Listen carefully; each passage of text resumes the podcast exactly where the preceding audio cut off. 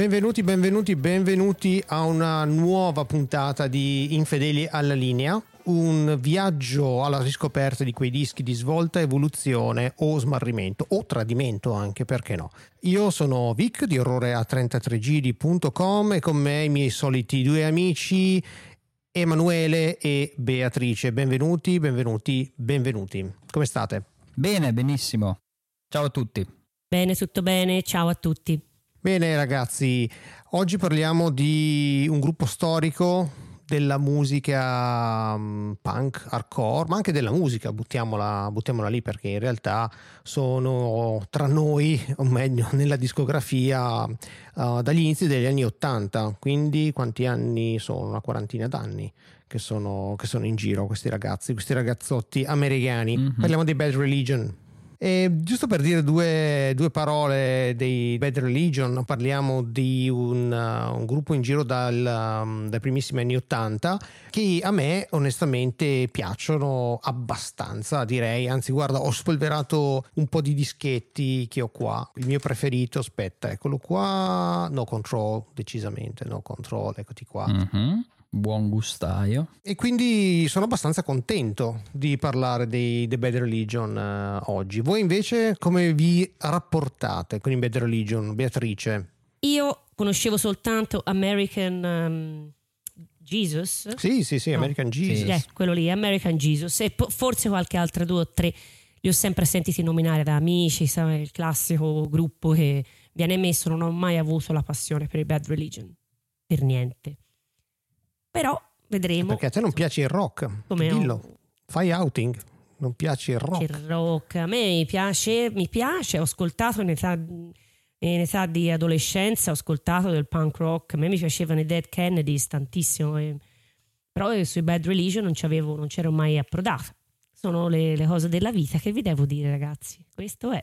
Ma invece parlaci tu della tua esperienza con i Bad Religion. Ti vedo abbastanza ferrato sull'argomento. Beh, come ben sai, anche se fingi di non saperlo, sono il Pippo Baudo del podcast. Devo per forza fare giustamente, bisogna reggere un po' la parte.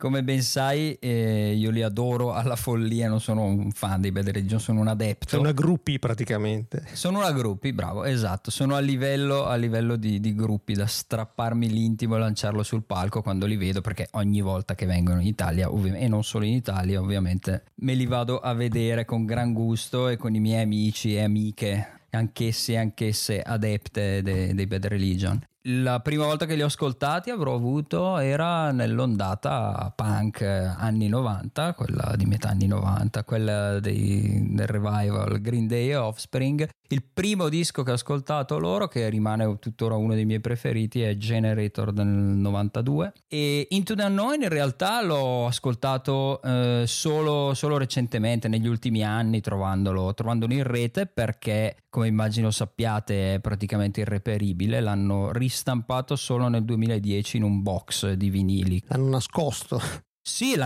perché dopo ne parleremo, ma lo rinnegano pesantemente, lo ritengono un errore, un incidente di percorso, e quindi non si trova sul mercato, o meglio si trova, e le copie, si trovano dei bootleg, e le copie originali del vinile arrivano a costare anche $250, $300, $350, quelle ben tenute. Magari sono soldi ben spesi, vediamo alla fine della puntata, vediamo se sono ben spesi per la qualità del disco o più per l'oggetto in sé. Però lo conoscevo da anni, perché ne avevo sentito parlare dal mio rivenditore di dischi di fiducia, che se qualcuno ci sta ascoltando da Brescia conoscerà assolutamente, Kandinsky Records del buon Gino, che era il mio guru quando da brufoloso quindicenne prendevo lo scooter. Io non sono cittadino, abito fuori città, prendevo lo scooter e, affrontando le intemperie e il freddo, andavo a comprarmi i dischi con la paghetta. E ricordo che lui mi parlava di, quando compravo i primi dischi di Bad Religion, mi parlava di questo disco in cui mi diceva un disco che non c'entra nulla, sembrano i Rush con le tastiere,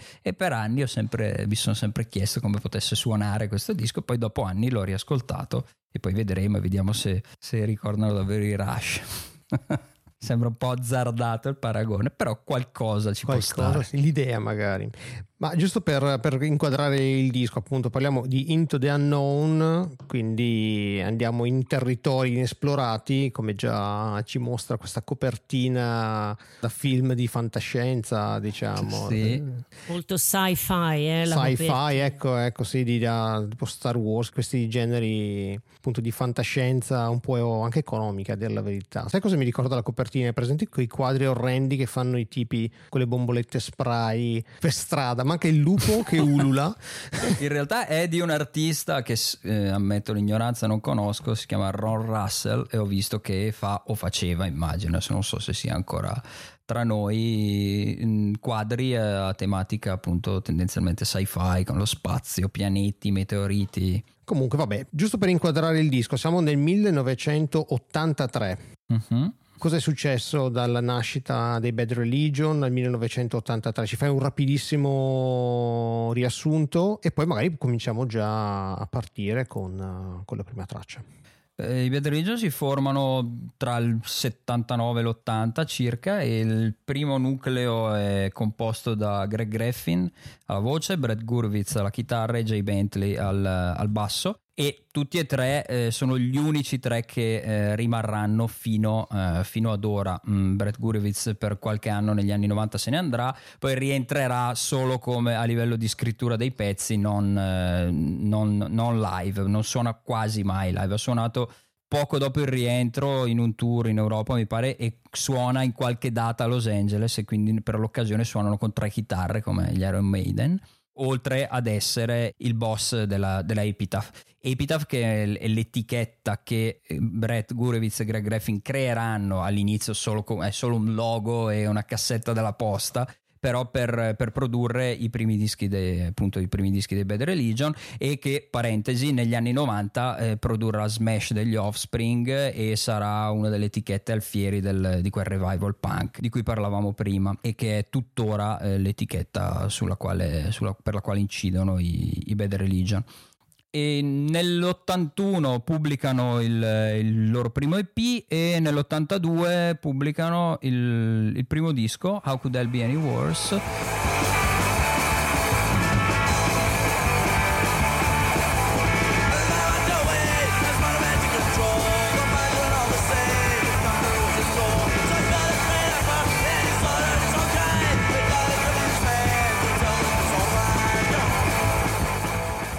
Che riscuote un discreto successo nella scena, e si inseriscono in quell'ondata hardcore che vede tra le altre band gli Adolescents, gli Agent Orange, i Social Distortion, i Descendants, i TSOL. Il disco ha delle sonorità che rispetto a quello che saranno i Bad Religion sono più grezze, ma alcuni elementi di melodia e quel mood particolarmente cupo, apocalittico, post-atomico che caratterizzerà anche i dischi successivi c'è già. Ma io, se permettete, farei un salto negli anni successivi e poi ritornerei ad Into the Unknown. Nell'85 pubblicano Back to the Known, cioè ritorno al conosciuto, che ci fa già capire quale può essere il mood dei Bad Religion rispetto ad Into the Unknown. Poi segue un'altra pausa, e nel 1988 ritorna Brett Gurewitz, che se n'era andato, ritorna anche Jay Bentley, che vedemo se ne andrà durante le registrazioni di Into the Unknown, e pubblicano quello che è considerato, da me è considerato, ma penso anche da molti fan, il primo vero disco dei Bad Religion. Quello che noi conosciamo essere come i Bad Religion nasce qui con Suffer. Hey, sit down and listen and they'll tell you when you're wrong. But vindicators, progress creeps along. Puritan work ethic maintains its subconscious edge as old worry maintains your consciousness. Ha una produzione migliore, ha due chitarre, e sono 26 minuti di manate in faccia e di di melodia, testi bellissimi, caratterizzati dalla scrittura di Greg Graffin, che è anche il professor Graffin, perché è un ricercatore, insegna all'università, laureato in biologia evolutiva, e questo si riflette nei suoi testi, che hanno spesso all'interno contengono concetti filosofici o scientifici, riflessioni sulla modernità, sull'alienazione dell'uomo moderno. E da qui in poi proseguiranno fino al disco, l'ultimo disco è del 2019. Tornando all'83 c'è un evento che determina un po' la direzione che prenderà il disco, ovvero Brad Gurewitz regala un synth, una Roland Juno 6 a Greg Graffin, che penserà bene di sperimentare e di divertirsi nel nuovo disco dei Bad Religion. Perché lui è un provetto pianista, tra l'altro. Lui suona il piano, Graffin, sì, sì, tra suona, le altre cose. Talvolta anche live, ogni tanto ha suonato qualcosa.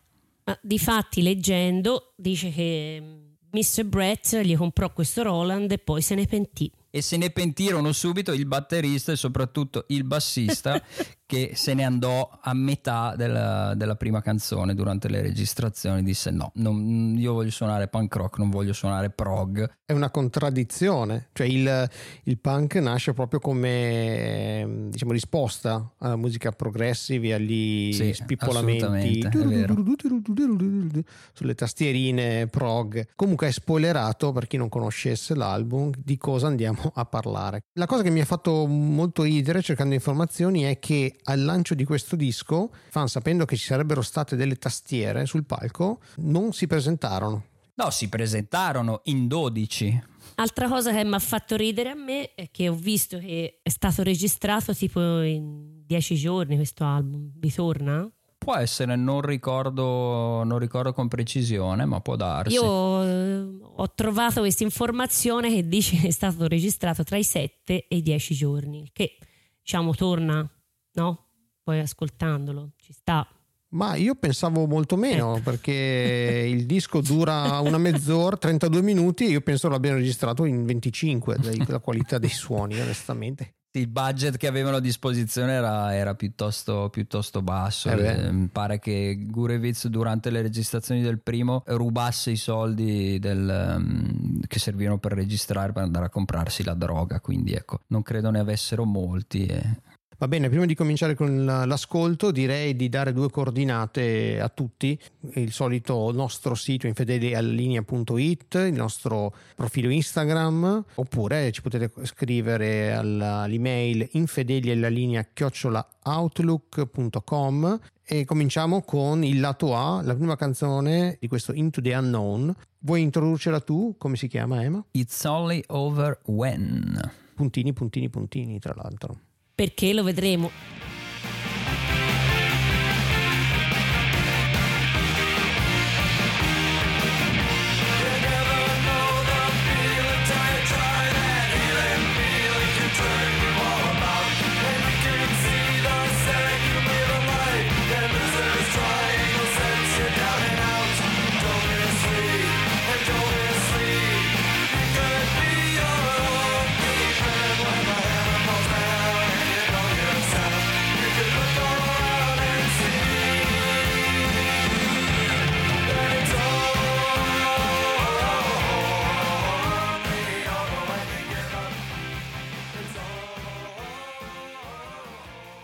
Brano scritto da solo Greg Graffin, e diciamo si sente che qua sta giocando con il synth. Onestamente il riff raddoppiato sulle tastiere è qualcosa di assolutamente imbarazzante, è una cosa di un odioso. Concordo. Di un odioso veramente, veramente viene voglia di spaccare le casse di qualsiasi cosa tu stia ascoltando. A me mi ricorda una sigla tipo TV di qualche trasmissione di basso budget delle TV commerciali di metà anni 80, una cosa veramente imbarazzante. Però in realtà è un pezzo dei Bad Religion rallentato. Invece metti un pezzo dei Bad Religion, lo metti a 33 giri invece che a 45, e poi ci giochi sopra con delle tastiere e alla fine hai questa roba qua. Non un bel pezzo dei Bad Religion, però sì, è un ibrido che non sa, con un piede di qua e un piede dall'altra parte. Se questo è l'inizio, allacciamo le cinture, insomma.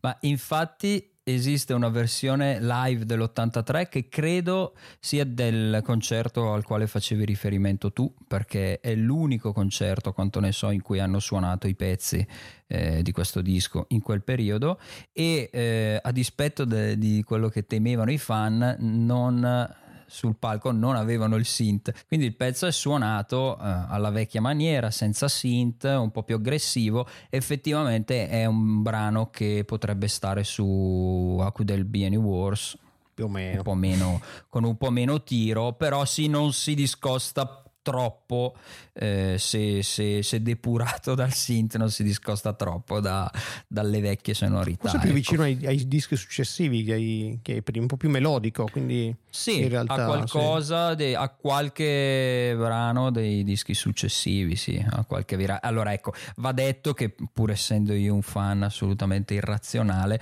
va riconosciuto che i Bad Religion non spiccano per varietà, anche se negli anni successivi alterneranno sempre brani più veloci al brano più cadenzato, al brano col riff stoppato, quello un po' più rock and roll. Diciamo che un minimo di varietà la danno, e forse, giustamente, come giustamente dici tu, può ricordare un brano degli anni successivi, ecco, più che quelli precedenti. Tu, Bea, che sei assolutamente vergine, questo battesimo del fuoco. Vi giuro, faccio fatica a fare dei commenti. Tu, amante del prog, tra l'altro, tu sei quella proghettara, sì, tra di noi. Esattamente, ed è proprio per questo che io ho ascoltato questo pezzo, e che vi posso dire, cioè, sembrano gli Yes, ma senza le capacità tecniche strumentistiche degli Yes, quindi è una roba un po' così abborracciata, come tu ci insegni. Bravissimo, hai visto? Proprio quello, non volevo ripetermi, però grazie. Se volete sapere il significato della parola abborracciato, cercate, non mi ricordo qualche puntata fa, era quello su Grignani, io, perché l'album di Grignani era abborracciato. Vabbè. Sì, esatto, quindi io posso dire solo questo, mi hanno ricordato tantissimo gli Yes, e poi quello che dicevi te prima, nel senso, sì, ascoltando anche quello che hanno fatto prima e quello che hanno fatto dopo, è vero che se poi li togli synth, velocizzi, diventa un pezzo punk hardcore, però io posso dirti che questo ragionamento si può fare con tantissima musica, ma su tutto il prog, vero, alla fine, cioè, se tu prendi anche le cose più delle lucubrazioni mentali dei prog rockers, poi gli toglie tutte gli abbellimenti e tutte le cosine, tutto può diventare punk. 3 accordi e siamo già a posto, insomma. Ecco, comunque sia, buon inizio, divertente. Ah, divertente, bene. Ma io l'ho trovata divertente. Poi vi dirò, mi ci sono voluti diversi ascolti. All'inizio ho detto ma poi invece piano piano divertente. Poi dopo vedremo le altre. A me ha dato l'idea, sai, quando vedi quei filmati sulle peggiori cover che trovi su YouTube, hanno questa, come si dice, il gruppo che appunto vuole provare a fare, che ne so, una cover degli Yes o di un, che ne so, dei Genesis dei vecchi tempi, però non hanno le capacità tecniche e hanno degli strumentacci proprio. Quindi vuoi fare prog rock, però ti manca la precisione, cioè non hanno la precisione, la capacità anche, immagino, come strumentisti, e l'affiatamento anche come band, cioè ognuno fa quel cazzo che vuole. Si vede che non c'è groove, non gira la band con il nuovo, quel bassista, come si chiama, Paul Dedona e Davey Goldman alla batteria, che sono rimasti qua appunto per le registrazioni e poi hanno preso altre strade diverse. Proseguiamo col brano numero 2, scritto questa volta da Gurewitz, e magari qua ci andiamo giù a pestare forte con Chasing the Wild Goose.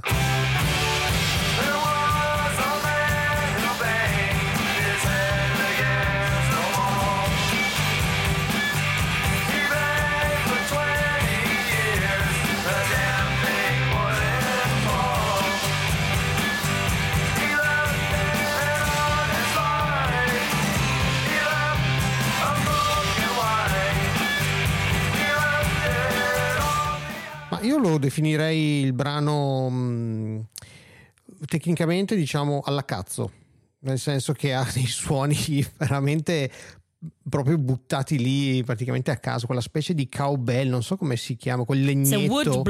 It's a woodblock, esatto, i legnetti, i famosi legnetti, ma poi sintetizzati, e i fil di batteria totalmente a caso buttati così, tanto per disturbare. Dove li mettiamo? Però vi dico su una cosa, questo poteva stare su Warning dei Green Day, l'album, diciamo, della svolta, diciamo, non punk, chiamiamola così, dei Green Day, e non è un complimento questo, a dire la verità. No, decisamente. Brutti suoni per una brutta canzone. Il riff, non lo so, mi è anche simpatico il riff di chitarra, anche di classic rock, no, non lo so, non è bello, ma è l'unica cosa che salvo del brano. Diciamo una doppietta iniziale da urlo. Io devo dire prima di tutto che non so perché questo brano nell'ultimo tour post reunion lo coverizzano i Jawbreaker, che non so se conoscete, ma invito chi ci ascolta ad ascoltare, perché meritano. Millions and millions days, the wild goose tonight. To conquer loneliness, to chase and hold their life. And when they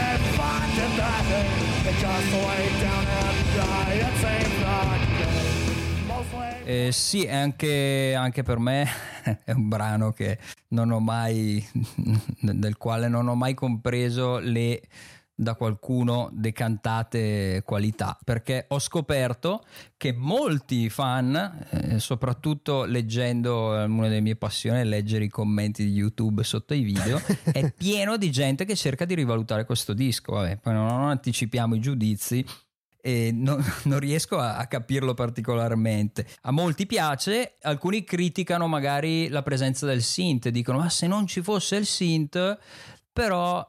No, è l'ultimo dei problemi il synth.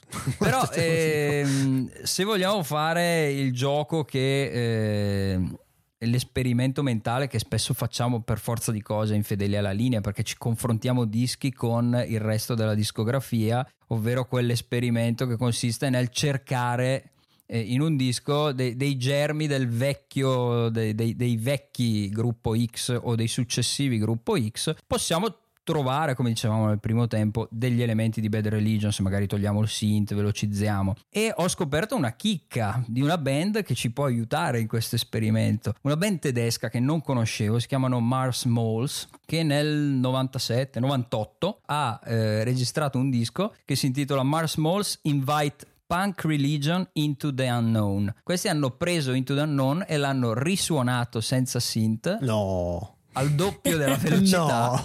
E quindi hanno suonato Into the Unknown in versione punk, come poteva suonare se non avessero messo il synth, se avessero continuato sulla linea di How Could Hell Be Any Worse. Quindi invito voi a sentire questa chicca di disco. Segnatevelo, magari piazziamo una di queste canzoncine, la mettiamo in chiusura, così, giusto per darvi un assaggio, vediamo uno spoiler. No, io due paroline volevo dire su questo, ma due di numero. Uno che mi ha incuriosito, ho guardato un pochino i testi di questo album e qui si parla di suicidio, cioè una cosa cupissima, solito discorso della musichina allegra con un testo super triste. Poi sì, questa cosa del woodblock a me piace.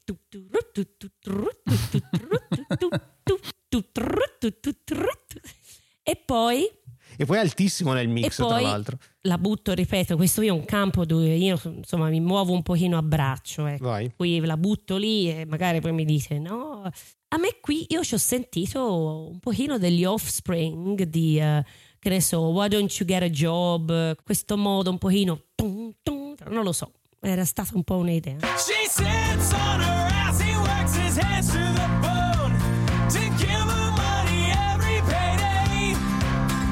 But she wants more dinero just to stay at home. Well, my friend, you gotta say, I won't pay.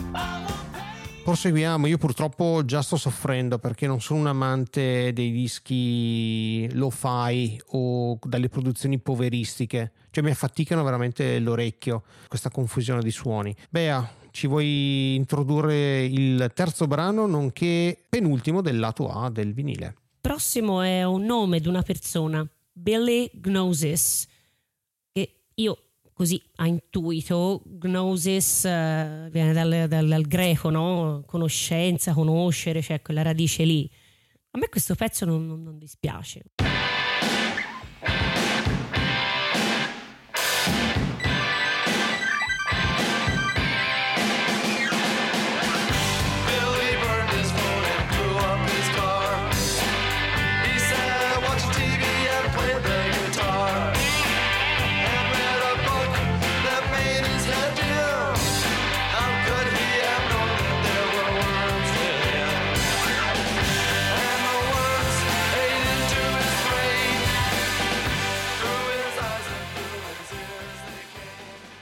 Ma sai che per me è la canzone migliore del disco, questo Billy Gnosis del buon Brett Gurewitz, sempre chitarrista, autore del brano, che effettivamente lo velocizzi, lo registri in maniera decente, togli quelle porcherie di piano, synth, quella roba lì, e il pezzo è abbastanza decente. E infatti lo hanno riproposto dal vivo nel 2010 e nel 2015, almeno così ho trovato. Bravo. Però sì, questa versione qua è abbastanza tragica, c'è un po' quegli strati appunto di synth, di piano tastiera, insomma non è proprio pianoforte, che a me a tratti è ricordato quasi degli spezzoni di Meat Loaf, quelle aperture melodiche col pianoforte di Better Out of Hell, quella roba lì, insomma, quelle stramelodie. Difatti qui ci si scosta un attimino dal prog per andare proprio nel rock, American rock, un pochino anni 80, musical, tipo di Steinman, sì.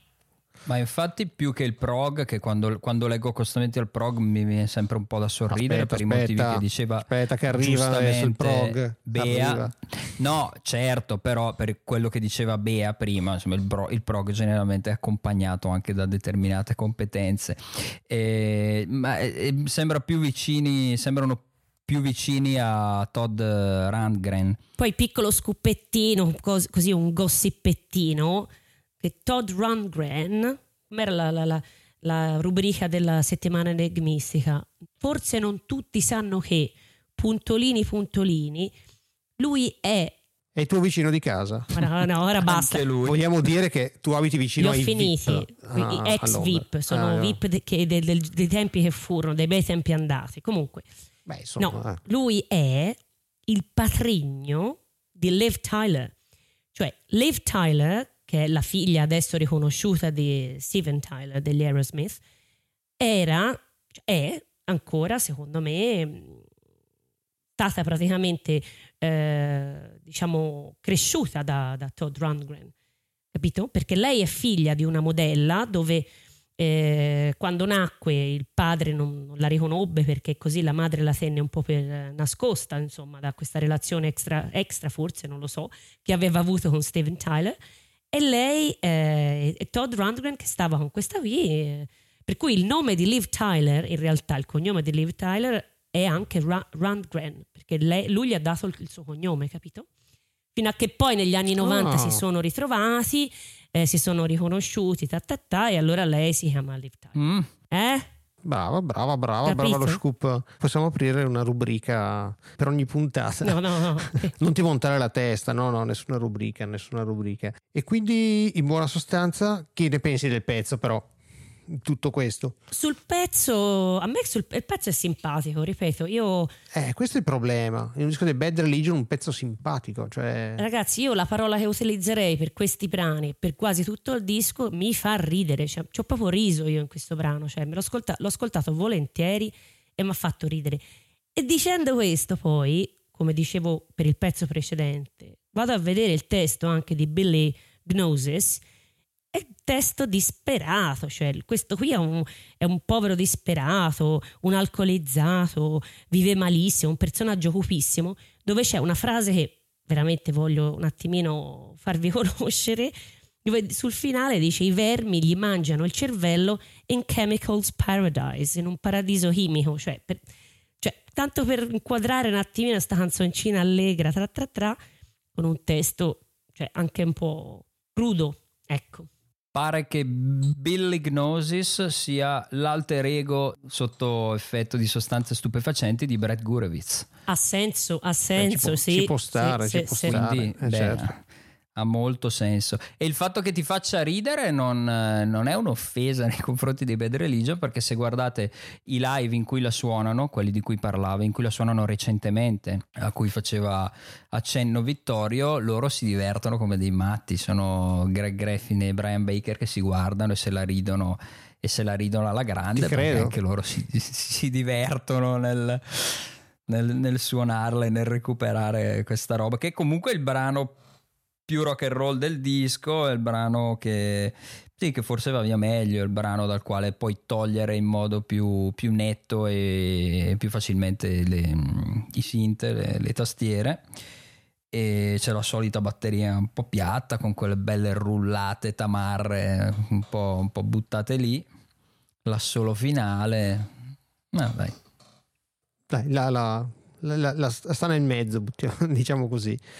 Ma diciamo abbiamo finito di ridere, perché adesso secondo me si apre dal quarto brano, si apre proprio la voragine del prog rock, o quello del voglio fare un disco prog rock, perché per adesso hanno fatto canzoncine, sì, esatto, rock un po' new wavy, anche se vogliamo, un po' con scorie punk. Invece adesso si comincia, secondo me il vero disco comincia adesso con l'opus, un bel 7 minuti di canzone con Time and Disregard in ben 4 parti.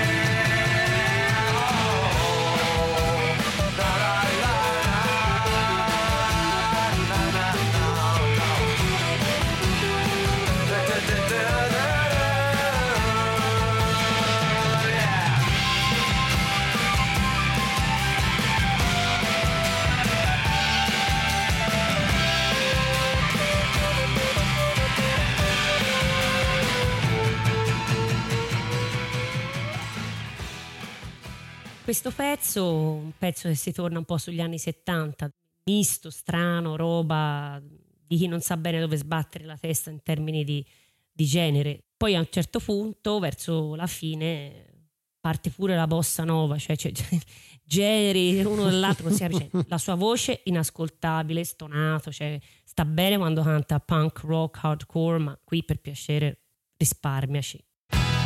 I used to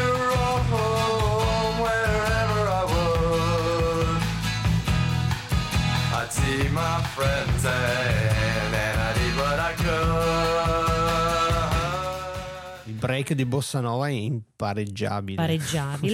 E poi una piccola nota sul testo. Il testo praticamente è la storia di un posto pieno di verde dove vengono tagliati gli alberi e vengono costruiti dei buildings, insomma dei il ragazzo della via Gluck, le case, e bravo, perché me l'ha fatto lo spoiler un attimo prima di dirlo. Cazzarola, porca miseria, il mio scoop, praticamente è il ragazzo della via Gluck. Là dove c'era l'erba ora c'è una città. Quindi Bad Religion, abbiamo tracciato una linea retta che collega Adriano Celentano ai Bad Religion. Guarda, la linea è retta perché lui dice: From the wild natural wonderland from which we all came to the cement and metal that lost all the game. Cioè proprio così,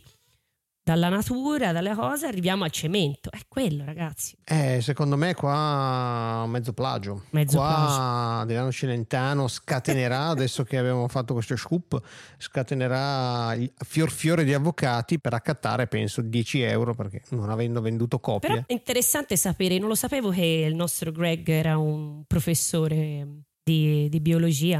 Comunque torna, perché alla fine sono temi, insomma, non è che si parla di... Sì, no, è condivisibile. Il problema è la musica, che è una bruttezza rara. cioè di una bruttezza rara.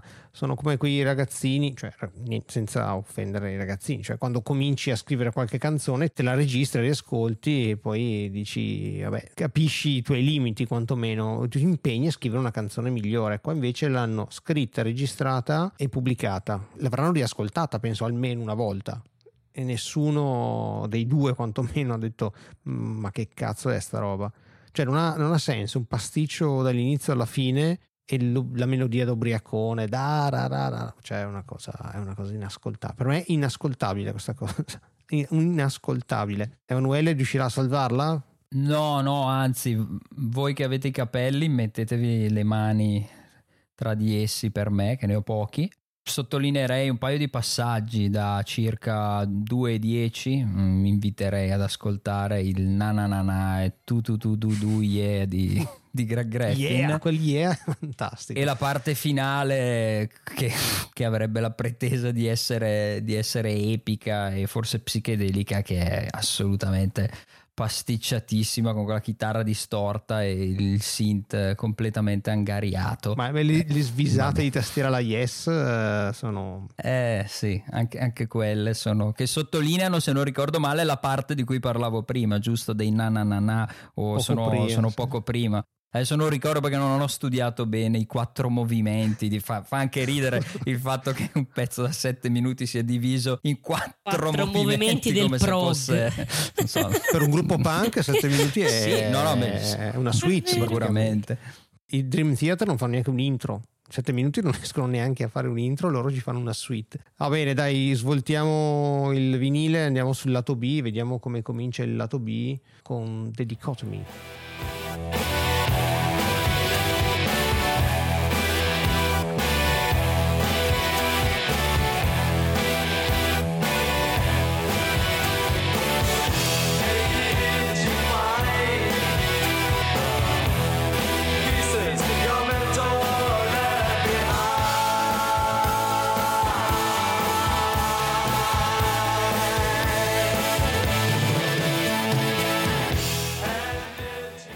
Si apre con l'immancabile fill di batteria, che è un po' la firma del nostro prode batterista. La cifra stilistica. Esattamente. Assieme ai legnetti che sono lui, ho scoperto, nei credits. Ah, bene, sei andato ad approfondire, bravo, mi piace sai che approccio filologico. Davy Goldman, ricordiamoci questo nome. Ricordiamocelo perché mi sa che non se lo ricorda nemmeno sua mamma.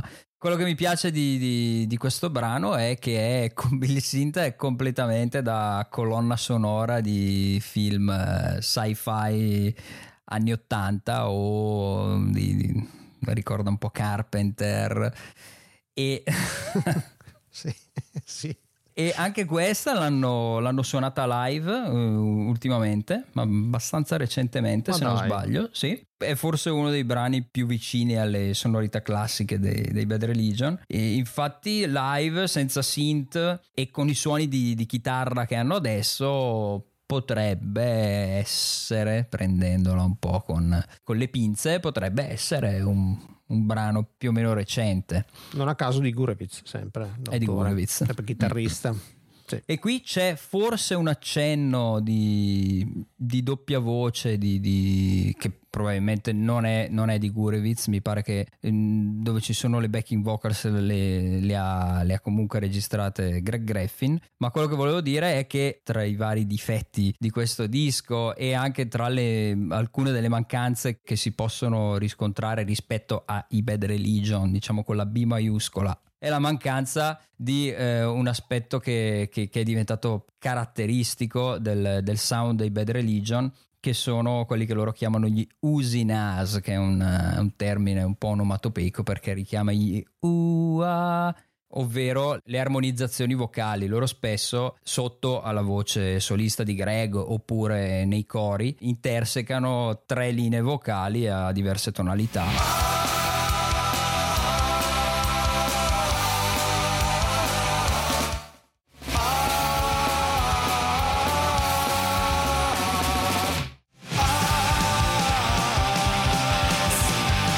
una tecnica vocale che hanno mutuato dagli Adolescents quando li sentivano da giovincelli, che gli Adolescents avranno mutuato probabilmente dai Beach Boys e dagli anni 60, che però è diventata all'interno del punk rock e dell'hardcore melodico, è diventata proprio il tratto caratteristico dei Bad Religion.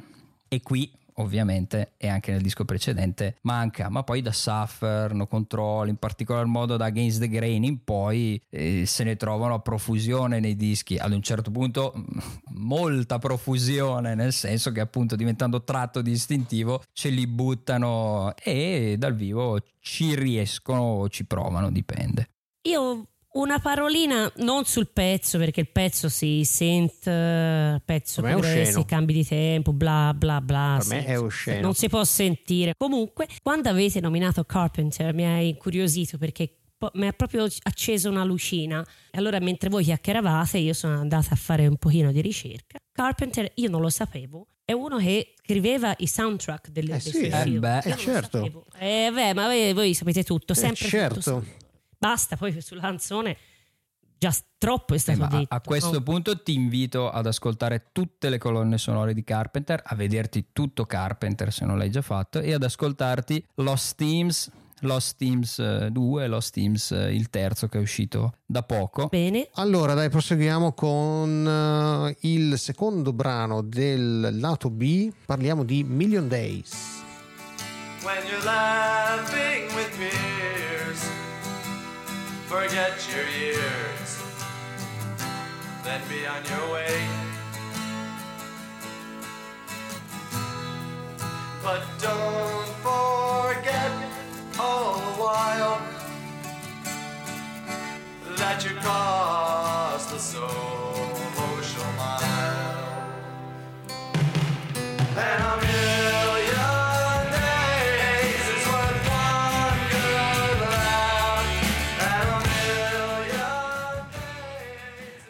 Là. Che gran perla. Fai tu, Bea, che ti vedevo scatenata. Non ci sei più, Bea. Non sentiamo più. Cazzo, succede. Ogni tanto decide di abbandonarci la linea di Bea. Ecco, ha fatto tutto da sé. Ragazzi, vi giuro che ha fatto tutto da sé. Io le mani ce l'ho qua. No, perché poi mi fa male. Hai finito i gettoni, hai dovuto mettere il gettone come negli anni 90 quando si telefonava. Questo pezzo a me piace. Mi piace il ritornello, mi piace A Million Days. Mi piace sta roba. A Million Days is worth one good laugh. Sei sicura? Stai zitto. Questo pezzo a me non mi dispiace, mi piace il ritornello. Million Days is worth one good laugh. Carino, gioioso. Invece secondo me è una cosa, come posso dirla in maniera educata, una merda. Cioè è riuscito a stonare tutto il pezzo, che è encomiabile. È incommiabile, perché non era facile. Non era stonato facile. Come una campana, ragazzi. Quest'uomo, dai.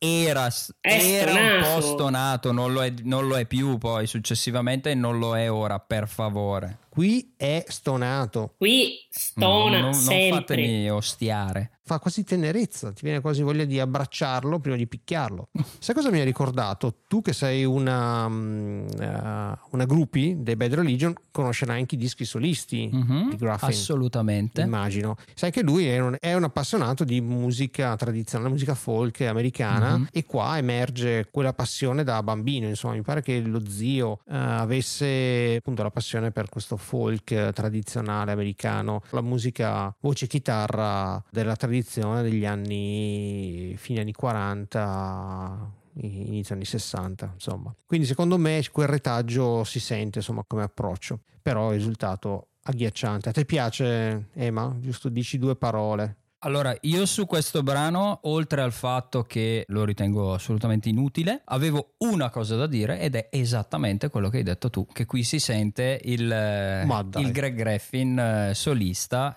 che ha registrato anche ha prodotto anche un paio di dischi folk. Non so se ti riferissi a quello. Se parlavo della sua produzione, i suoi 3 album, mi pare. Ah, no? Ok, fatto... certo. Sì, 3. Il primo non è esattamente folk, è un po' più vario, un po' più grezzo. Gli altri 2, sì, sono classico folk da sedia d'ondolo, salopette, chitarra, banjo che accompagna. Quindi sono assolutamente d'accordo con te, mi hai letto nel pensiero.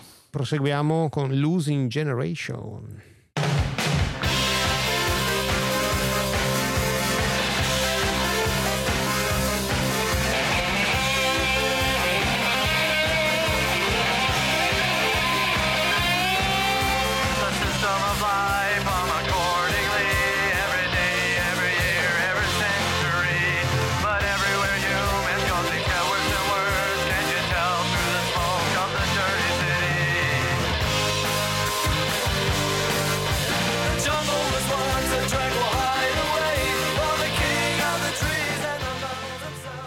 Ma io ho una leggera sensazione di déjà vu, non so voi. Sì. Soprattutto le rullate.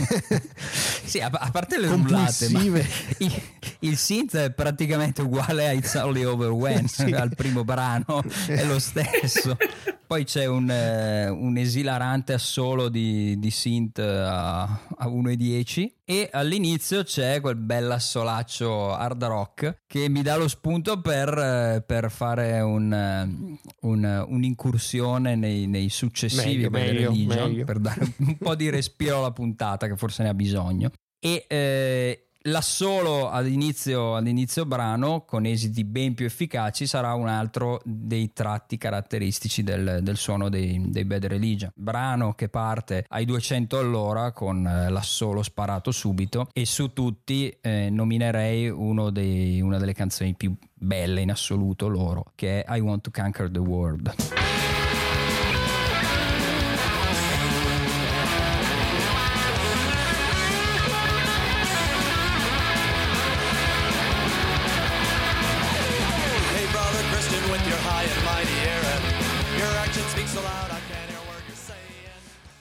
Gran pezzo questo. Beh, sì, effettivamente qui è un'altra cosa, eh. Io su Losing Generation ho pensato, mi sono venuti in mente proprio i Van Halen. No, ragazzi, no, mi sono venuti in mente Van Halen di Panama e 1984, che vi devo dire? Invece ti scomunico io che sono il re del podcast, ti scomunico. Ti voglio vedere camminare sui ceci cosparsa delle ceneri di Eddie Van Halen.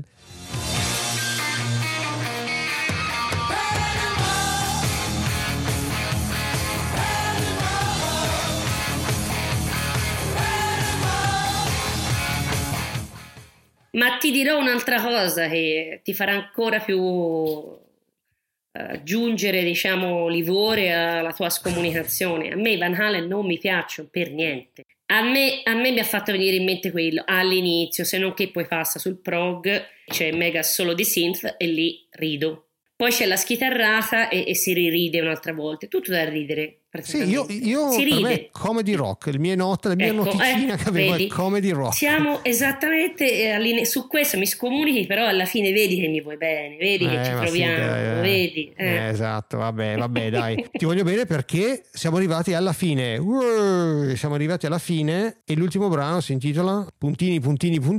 You Give Up, perché forse l'aspetto più interessante del brano, vai, la dice lunga, la dice tu. Che si collega al primo brano, It's Only Over When ... You Give Up.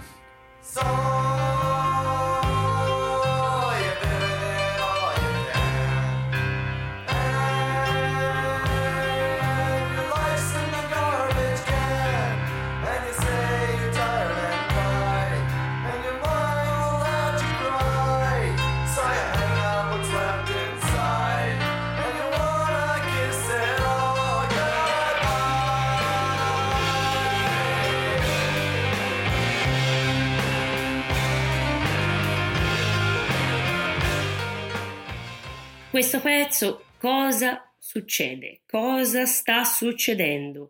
Il prog che è virato un attimino più alla Genesis, forse abbiamo lasciato perdere gli Yes. No, invece dopo si ritorna agli Yes, un attimino, gli Yes degli anni '80. Per intendersi, io mi riferisco a I Can Happen, l'album 9125, 90-125, secondo me, che è dell'83, quindi alla fine proprio siamo lì. Ma che altro dire, come si fa a dire in maniera carina? Per me una schifezza assurda questa. E il testo parla di depressione. Quello che prova l'ascoltatore. Ancora Graffin che firma tutte le canzoni, del lato B tranne la prima. Pasticcio inascoltabile, cioè sta roba è a caso. Peccato di gioventù, però li voglio molto bene perché il disco è finito. E quindi sono molto contento, e quindi You Gave Up finalmente, in realtà io Gave Up l'avevo già fatto precedentemente. Tu Emma invece come ce lo chiudi? Come ce lo impacchetti? Ma mi associo, è una chiusura degna del disco. Sì, effettivamente.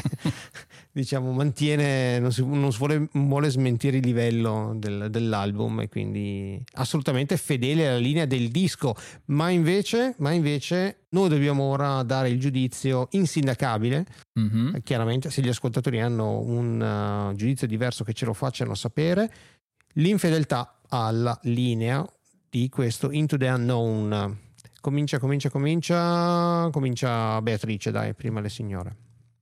Allora, io la verità è che non conoscendo, a parte come dicevo all'inizio, due o tre pezzi dei Bad Religion, ho sentito questo e mi sono divertita, e ripeto, proprio un album divertente, nel bene e soprattutto nel male. Ho trovato una review che è stata fatta proprio quando è uscito da qualcuno che scriveva nel Maximum Rock and Roll e diceva... praticamente this new Bad Religion album totally sucks, and after playing it I hurled it out the window into the unknown. Mi fa schiantare da ridere. Dopo averla suonata l'ho lanciata fuori dalla finestra into the unknown. Questo è un po' come fedeltà. Io ripeto, ho ascoltato poi il precedente e il successivo. Questo qui è veramente l'esempio, ragazzi, bravo ma l'esempio assoluto, totale, della svolta, cioè proprio di fare una cosa e non c'entra veramente una mazza con prima e pochissimo con dopo. Io invece diciamo che ha un motivo di pregio questo album.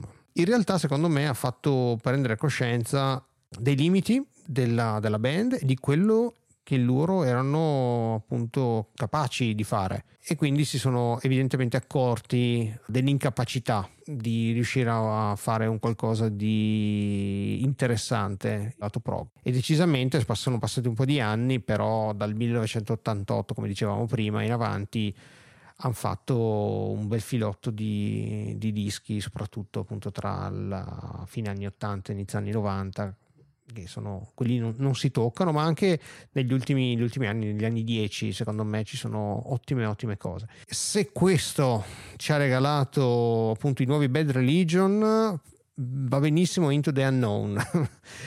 Quindi da quel punto di vista lì va benissimo. Per il resto basta, cioè una cosa inascoltabile per me.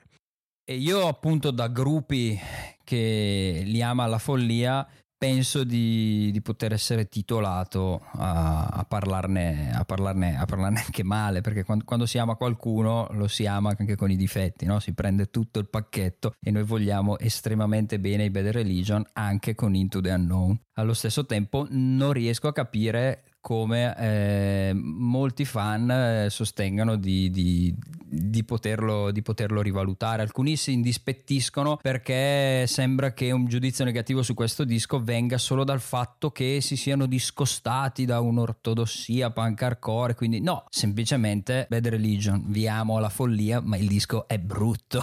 È proprio brutto. Come diceva Bea, anche per me che sono un grande fan, è divertente ascoltarlo, è divertente sentire una veste diversa. Come dicevo prima, è divertente anche per loro, perché ripeto, guardatevi i live di questo periodo, anche loro l'hanno assolutamente sconfessato, non l'hanno più ristampato. Quando chiedono ma perché non lo ristampate, la risposta è no, andate ad ascoltarvelo e capirete perché non lo ristampate, lo considerano un errore, quindi è un'infedeltà che e qui invece sposo la tesi di Vittorio, è un'infedeltà che paga, nel senso che hanno capito che era il caso di non battere questa strada e hanno pensato bene, per fortuna nostra, di tornare sui loro passi e tracciare la via per le generazioni di punk rocker a venire, perché comunque con Suffer e i dischi successivi hanno aperto una via, hanno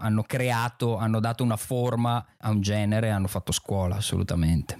Bene, se la pensate in maniera differente, avete pareri discordanti rispetto ai nostri tre, chiaramente potete farci, anzi dovete farci sapere. Vi lascio i nostri contatti: infedelealinea.it, infedelealinea@outlook.com. venite a trovarci o sul nostro canale YouTube o sul nostro profilo Instagram, e ovviamente ci trovate ovunque ci siano podcast, noi ci siamo. Quindi io non posso altro che salutarvi, grazie per aver ascoltato questa durissima puntata dedicata a questo capolavoro. Facciamo una promessa: il prossimo disco sarà più digeribile, spero, forse no, chi lo sa. Io sono Vic, è stato un piacere. Vi faccio ciao con la manina, e poi vi dico anche: fateci sapere se avete pareri discordanti, se ci odiate, ma anche se ci volete bene, cioè anche se siete d'accordo, se vi è piaciuto, fateci sapere.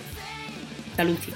Ciao a tutti, anche da Ema, e in particolare consentitemelo un saluto particolare in questa puntata, ci sta, ad una nostra fan, tra parentesi, ma prima di tutto una mia carissima amica Alessandra. Anche noi, sì, ciao Alessandra. Salutiamo giustamente Alessandra e tutti i fan e tutti i non fan di Bad Religion. Alla prossima allora, ciao.